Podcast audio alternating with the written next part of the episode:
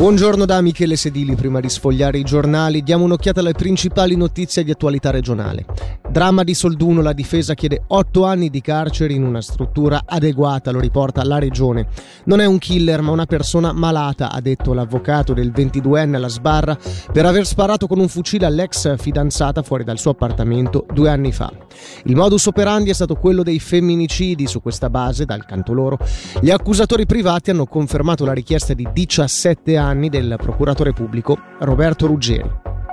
Voltiamo pagina, in Ticino potranno essere abbattuti fino a 5 lupi tra Valcolla, Carvina e Onsernone. Lo ha deciso il Consiglio di Stato sulla base della modifica dell'ordinanza federale sulla caccia che entrerà in vigore venerdì.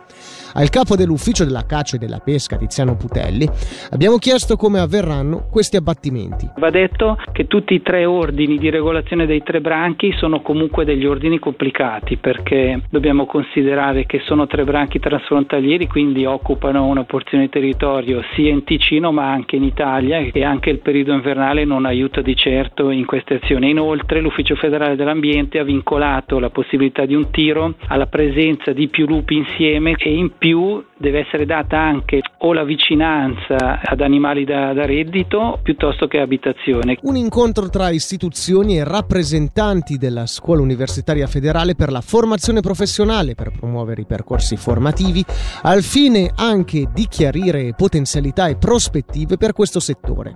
È quanto accaduto lunedì 27 novembre alla SUFP di Lugano con la presenza della consigliera di Stato Marina Carobbio. La formazione professionale è un ambito sempre in evoluzione e sempre più strategico, visti gli attuali problemi di reperibilità di manodopera qualificata.